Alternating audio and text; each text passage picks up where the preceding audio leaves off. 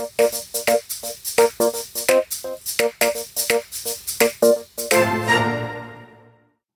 guys, happy Thursday, which is kind of New Year's Eve Eve. So, um, hello, my coffee mates. Welcome to a new episode of Coffee and Culture. Today's coffee was from Starbucks, but from the grocery store. I got cold brew that I typically keep in my apartment, and I put ice in my beautiful glass mug and the cold brew, and then some like French vanilla cream. It's a little splash right on top. And there you have it. That is the coffee that I literally just finished having for today. Um, well, let's hop into some culture, shall we? Leadership culture, that is.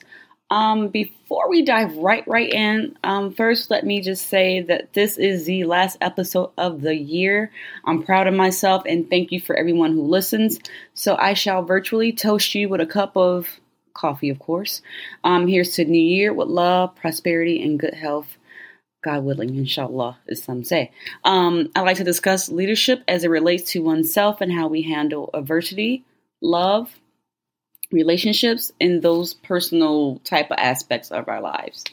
Um, leadership is a series of behaviors rather than a role for heroes. That is a quote um, by Margaret um, J. Wheatley, and that says a lot. Like how you carry yourself and how you respond and react to things that happen to you in life. And Lord knows I experienced a lot this week, and I, especially yesterday, went through a lot of emotions, a lot of um, adversities yesterday, and probably just throughout the year because that's life.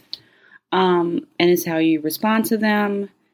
Is how you choose to get back up when one or when you have fallen, when I have fallen and my biggest thing is that I learned, I'm learning as I grow older, that a great leadership skill is not to lead with anger. And I learned this from multiple religions I've been a part of.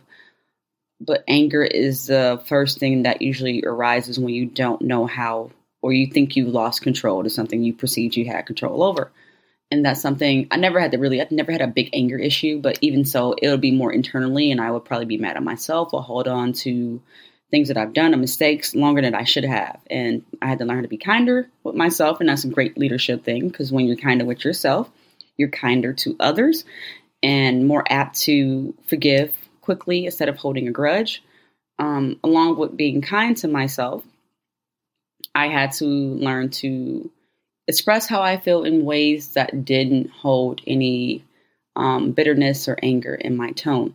So even when things happen, that doesn't mean you don't get upset. It just means you you take it in and you think before you speak. And that's something that you hear growing up a lot, especially in culturally in our households.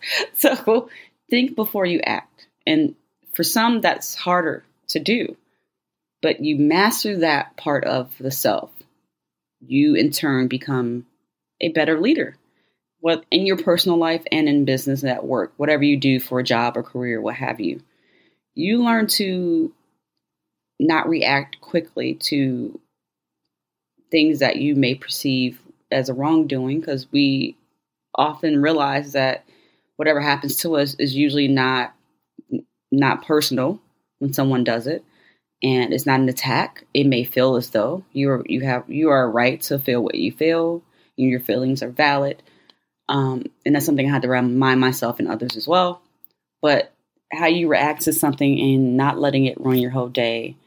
Um, I had something that happened yesterday and I cried and cried for maybe like 30 minutes. And then I started listening to a podcast, Super Soul. I love Oprah. She's my Aquarius twin.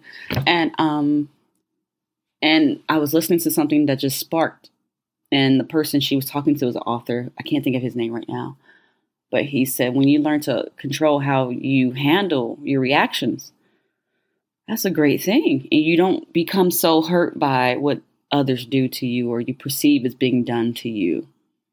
And you can enjoy life more. You don't have that stress that harms your body internally and that you end up carrying with you and it harms you more than it's probably harming somebody else who did it to you or you perceived it something to you um, or action that happened. And I chose for a little bit, because I'm human, to not let it bother me until something else popped up. And then I had to keep adjusting and taking things in. And it's okay to cry. I cried. I expressed my emotions. Took a deep breath, and I'm grateful that I, I have people in my life whom I can hug and confide in. So I did those things and had a great sleep, and voila, I'm back at it. And that's the mentality that one not saying I'm a perfect person or a perfect leader. I am still growing and you guys will be on this journey with me. But this just goes for anybody. I don't care how high up you are in whatever field in life, one can be humbled quite quickly by life. Um, so it's good to continuously keep in mind that this is life and just being grateful for what you have and appreciating things in the moment and not trying to take them as seriously or in, in allowing yourself to express your feelings, but understand this too shall pass and it's not permanent usually. So to take it in, but don't let it take you. And that's the thought for today, guys. Treat yourself as you would treat others with kindness, respect, and a genuine curiosity to understand. And I think if more people love themselves thoroughly and also was were kind to themselves, it would show out really too. Because you wouldn't be so angry. You wouldn't take things as personally. Words would be kinder. It's the reverse golden rule. The golden rule still applies. You, you still treat people kindly. But I think, I, I can't remember if this is correct. Um, when I was Muslim for six years, I'm not anymore. Um, I think it was a quote or something, a sunnah, that was like, charity starts at home. Same thing with this kindness, leadership, Respect starts at home, which is your soul and your physical body, being kind with yourself. So that's my thought for this week, guys. As you go into a new year, be kinder to yourself. And that can apply in different ways of how you eat, how you live, how you speak, how you react.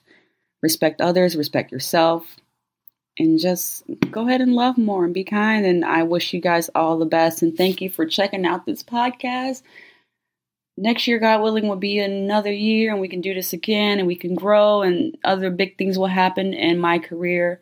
I'm wishing you guys all the best and ciao, Bella.